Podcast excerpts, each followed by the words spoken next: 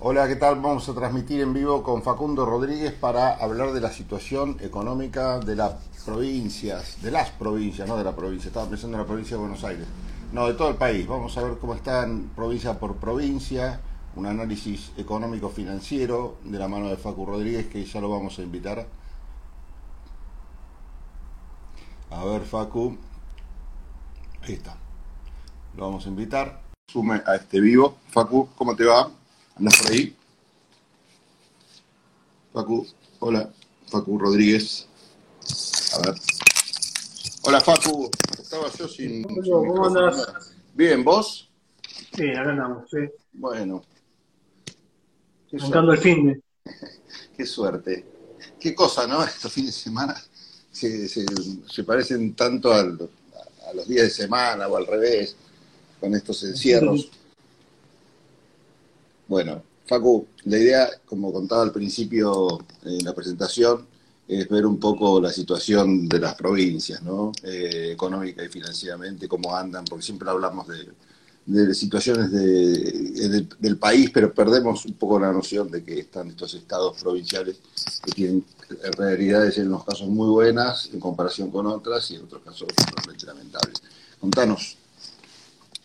Y es así, Pablo, la verdad que tenemos un país eh, bastante desigual, en eso hay que, al menos hay que coincidir con el presidente, creo que es así, uh -huh. pero creo que también en parte, bueno, la, la, estructura que tiene la Argentina, tanto la estructura económica como la estructura organizacional que tiene, hay que replanteársela, ¿no? Uh -huh. eh, ¿Y por qué nos interesa saber las provincias? Bueno, porque en gran medida las provincias atajan los problemas de los municipios, o sea, cuando un municipio es sobrepasado principalmente en términos de gasto, bueno, quien se termina cargo es la provincia, y cuando la provincia se sobrepasa, el que termina atajando la provincia es el Estado Nacional. ¿no? Sí, sí.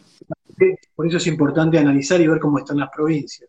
La verdad que los datos no están muy actualizados, los que presenta el Ministerio de Economía, son a junio de 2020, pero bueno, en base a lo que nos está mostrando ahí, nos podemos dar una idea de cómo viene la situación este, financiera y fiscal de, de, cada una de ellas. ¿no? Uh -huh. Mira, si vos miras esos datos, hoy de las 24 jurisdicciones, 15 presentan déficit presupuestario, ¿no? Es decir, que gastan más de lo que están recaudando. Y como sabemos, en Argentina las provincias, el mayor gasto, y esto a diferencia después, vamos a hacer un punto ahí, a diferencia del Estado Nacional, la mayor parte del gasto de las provincias está en el gasto en personal. Vos ves que todos los presupuestos, todo el ingreso prácticamente se destina a eso. Básicamente hay dos provincias, si te fijás, eh, Neuquén y Chubut, están gastando, el gasto en personal representa prácticamente el 147% de todos sus ingresos tributarios. O sea que prácticamente no recaudan ni siquiera para pagar el gasto en personal.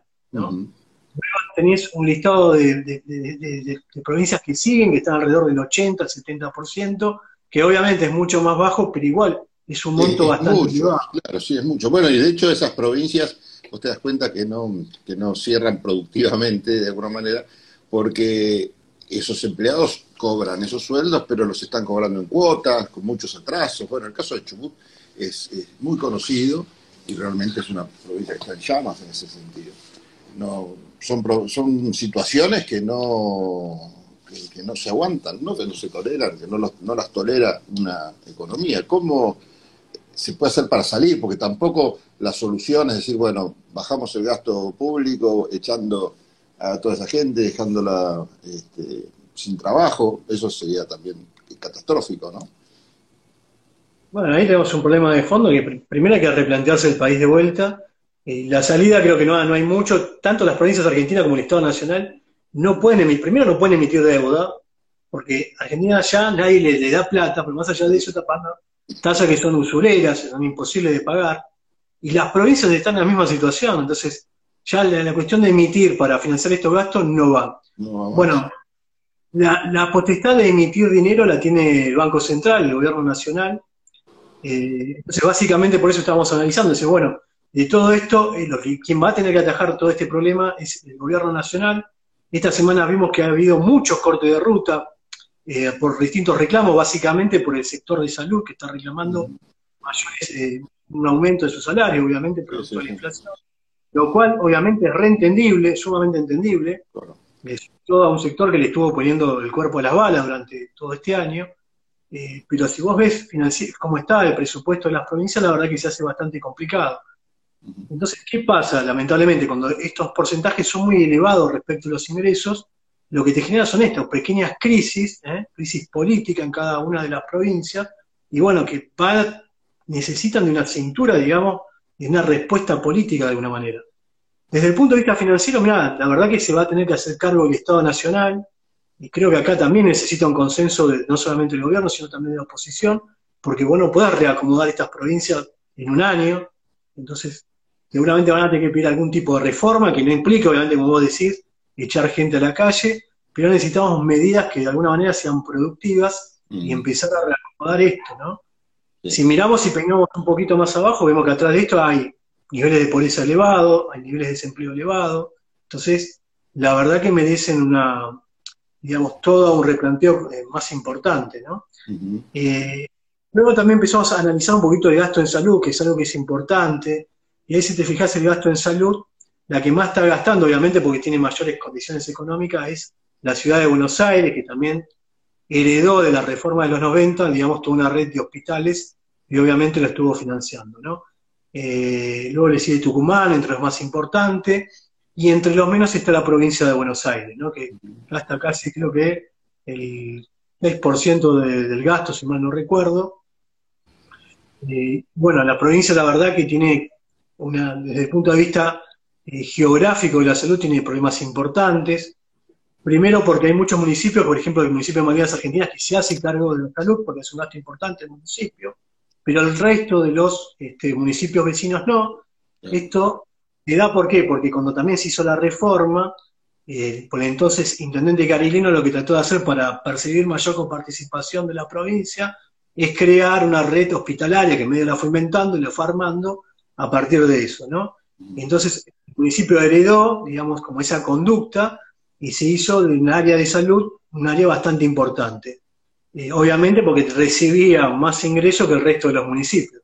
Ahora los municipios vecinos no, y cuando los, los municipios vecinos colapsan en, términos de salud, ¿dónde va esa población? Y va, voy al hospital de Malvinas, y Malvinas de alguna manera tiene que hacerse cargo también.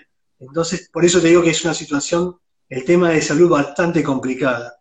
Y hay también un tema adicional, ya que estamos tratando el tema de salud, que tiene que ver con el tema de PAMI, la atención de PAMI.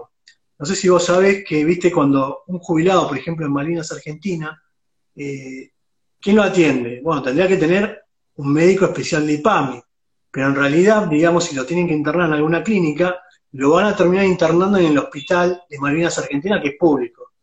Eh, ¿Por qué? Bueno, porque hay un acuerdo entre PAMI y Malvinas Argentina, donde por cada, este, eh, cada cada paciente de PAMI que tiene, obviamente, le giran dinero, ¿no? Eso a PAMI le sale mucho más barato, pero al, al, al, ¿cómo se llama? al beneficiario de PAMI en realidad es lo mismo, si es, vive en el distrito. Entonces, que lo atienda el municipio, que lo atienda PAMI, es básicamente lo mismo. Entonces, también hay un replanteo desde el punto de vista que lo han hecho, no solamente esta gestión, sino también la gestión de Macri, han tenido esa conducta y eso también hay, hay que modificarlo, ¿no? De alguna manera. Bueno, seguimos hablando de, los, de las provincias, eh, para no seguir por con el tema de salud, que se nos va muy largo. Eh, bueno, básicamente, como te decía, de las 24 hay 15 que tenemos déficit, y yo ahí hice dos agrupaciones, que son aquellas que tienen un riesgo fiscal mucho más alto, donde se observa un mayor problema, que son las que tienen un déficit, o sea, en, términos generales tienen déficit eh, esas provincias, y además, si vos te fijás, la parte de gasto corriente, ingresos corrientes, que para el que no sabe tiene que ver con la cuestión más operativa de un municipio, una provincia, ahí también tienen déficit, ¿no? ¿Qué quiero decir con esto? Mirá, las provincias tienen eh, gasto corriente, que es lo operativo, más gasto de capital. El gasto de capital es cuando están creando un hospital, cuando compran software, todo lo que tenga que ver relacionado con inversión. ¿Está bien? Bueno, Básicamente, nosotros podemos analizar todo el gasto, cuando tiene déficit es un problema, pero cuando también analizás básicamente la partecita de lo corriente, de lo operativo, y observás que también ahí tienen un problema, tienen un déficit, justamente ¿por qué? Porque las provincias tienen mucho gasto en personal, entonces tienen un problema adicional. Entonces, básicamente ese riesgo que armé yo ahí, ¿cuál es la relación? Bueno, las de mayor riesgo tienen déficit en, todo el presupuesto y en la parte operacional también. ¿Está bien? de más alto riesgo. Y luego hay una de, un riesgo alto pero menor, que son aquellas que tienen también déficit en toda la estructura del presupuesto, pero que tienen un superávit que aunque chiquitito, todavía es positivo, ¿está bien? Entonces como que le da cierto holgura. Entonces básicamente si te fijas, eh, ahí yo después te voy a pasar un diagrama que hice, la de mayor riesgo son Neuquén, Chubut, obviamente, como recién vimos, tiene mucho gasto en personal, Tierra del Fuego y Entre Ríos, ¿no? Entre Ríos está ahí entrando justito. Y luego hay un segundo grupo de riesgo, que son La Rioja, Salta, Santa Cruz, Catamarca, Tucumán y Río Negro. Y acá déjame acotarte algo muy chiquitito, que durante la gestión de Macri, no sé si te acordás que Santa Cruz tuvo problemas, sí. en un momento había hecho un análisis parecido, y las dos provincias con mayor riesgo, río más alto en ese momento, eran Santa Cruz y Jujuy, ¿no? Jujuy recién empezaba la gestión de Morales. Bueno, hoy mejoró su posición, pero aún sigue dentro del grupo de, riesgo, no poniendo el riesgo tan alto, pero sí de, un riesgo importante. Y Jujuy, de alguna manera, fue saliendo.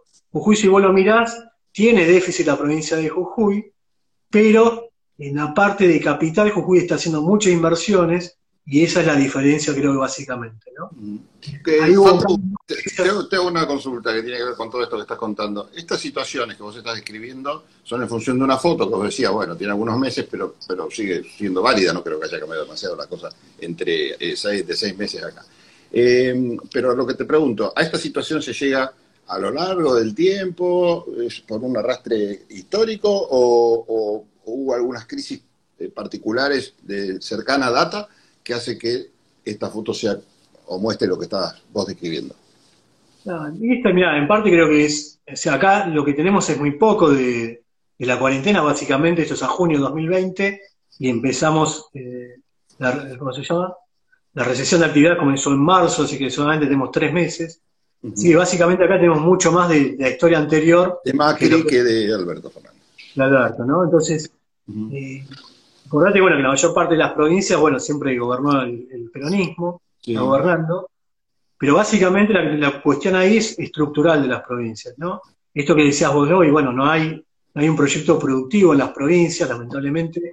La reforma de las 90 todavía, de alguna manera, eh, sigue latente, ¿no? Porque marcó un esquema que todavía no fue modificado. Bueno, esto es, es, importante, vos lo destacaste con el tema de salud, el tema de educación, esto de hacer responsable a las provincias eh, trasladarle la responsabilidad y no los recursos. Es un tema que hemos eh, venido hablando mucho tiempo. Y bueno, parecía un modelo precioso, ¿no? Importado de Chile. Yo me acuerdo la ministra en ese momento de Educación, Susana Decibe, que no paraba de hablar sobre las maravillas que era la descentralización en materia de educación. Era la ministra de, de Educación. Y la verdad que lo que demostró es que si vos transferís la responsabilidad, pero no le das los presupuestos, que fue lo que pasó, bueno, tenés lo que pasa con la educación pública y la salud pública en muchas provincias, ¿no? Aparte de provincias que como son más ricas tienen mejor educación y mejor salud y otras que no, y eso no puede pasar en un país. Bueno, en salud, vos comparás los, los, Yo era chico, mi mamá me llevaba a los hospitales provinciales y era el hospital de la zona que funcionaba, ¿está bien? Con la, en la época de los 90, todo el área de salud se trasladó a los municipios que no entendían una goma los intendentes de salud. La verdad, no entendían nada y se tuvieron que hacer cargo de la salud como pudieron. Y en algunos intendentes, porque tampoco son los intendentes de, de la provincia de Buenos Aires, este, son Einstein, digamos, pero algunos estuvieron más asesorados que otros y por ahí pudieron batallarla mejor, ¿no? Y entonces hoy vos vas a un hospital de la provincia de Buenos Aires y la verdad que es calamitoso, sería el último lugar donde irías. Por ahí preferible sería un dispensario municipal, en algunos casos. Entonces, justamente es esto de lo que estamos hablando, ¿no? Entonces, ¿cómo todavía esa reforma de alguna manera siguió quedando plasmada. Y bueno, hoy tenés una situación que la verdad que no es la mejor de todas, porque de toda la historia argentina no es la mejor, porque tenemos un elevado desempleo. Eh, a ver, económicamente estamos viendo los efectos de esta primera ola, ahora va a venir el efecto de la segunda ola. Sí, no, ni hablar. Bueno, y ya veníamos mal porque veníamos con un problema de endeudamiento. Entonces, básicamente, esto es acá es replantearnos, bueno, ¿cómo vamos a financiar todo esto? Porque todavía ahora queda una cuestión más. Estas provincias tienen otros problemas, más allá de esta foto que vemos. Primero tiene que ver con algunas de ellas que tienen cajas previsionales, ¿no? Entonces, si el empleo cayó y no están recibiendo los aportes, les pasa lo mismo que el Estado Nacional. Los recursos para pagar las jubilaciones son menores. Entonces, el problema en la parte previsional de esas provincias se va a agravar. Y por otro lado, obviamente que tienen que, van a tener reclamos por aumentos salariales que ya lo estamos viendo. Esta semana hubo un corte en todo el país por el tema de salud, pero también van a tener, si tienen jubilados, los jubilados van a reclamar también que les aumenten su jubilación. Eh, bueno, hay una cuestión importante que también se está hablando, es la cuestión de que muchas de ellas tienen empresas distribuidoras de energía. Viste el caso de Chaco, que está, ¿cómo se llama? Chepep, es medio complicado. Que es una, empresa pública. Así como acá tenemos Edenore de Sur, Chaco tiene su propia empresa distribuidora, pero es de la provincia, y le debe alrededor de 7.600 millones a Camesa. Entonces, eh, sigue funcionando y Chaco hoy tiene energía porque Camesa es prácticamente pública, si no, le cortarían eh, los, cables, digamos, Yo tengo parientes en Chaco y sé que este es un problema que ya venían arrastrando con Macri, con el tema de, los aumentos de tarifas, eh, por donde se había pensado reordenar el gasto, ¿te acordás que el planteamiento era sí. gasto por ese lado? Porque el gasto público, gasto público en la Argentina, que ya hablamos como un montón de veces, no hay mucho por recortar, la mayor parte es previsional lo que tenés ahí. ¿Qué le va a recortar a los jubilados? Tenés problemas. Hay que recortar la cabeza. Aparte de los subsidios económicos, que son las tarifas. Bueno, se intentó por ese lado y no se pudo. Tenemos todo esto. Entonces, eso también que tienen varias provincias. Y bueno, hay que ir monitoreándolo y detrás de esto ver cómo refinanciamos esto. Algo tenemos que inventar para que empiece a cerrar este, y ver cómo paliamos estas situaciones, ¿no? Sí, sí, sí, sí. Bueno, un panorama bastante jodido por donde lo mires, ¿no? Porque eh, para colmo, un contexto internacional complicado para la Argentina. Bueno, el otro día hablábamos de los commodities que van y vienen, pero tampoco hay una seguridad de lo que pasa eh, en el mundo. Bueno, Facu, no lo quiero, no te quiero entretener demasiado porque son muchísimos en realidad los temas que podemos hablar a partir de esta foto que, que miraste vos y bien estás describiendo, pero bueno, tenemos que ponerle un límite a las cosas. Gracias. Pablo, nos estamos viendo, cuídate. Chao, buen fin de semana. Y gracias a todos por haber compartido esta charla, que un montón de gente la vio. ¿eh? Chao.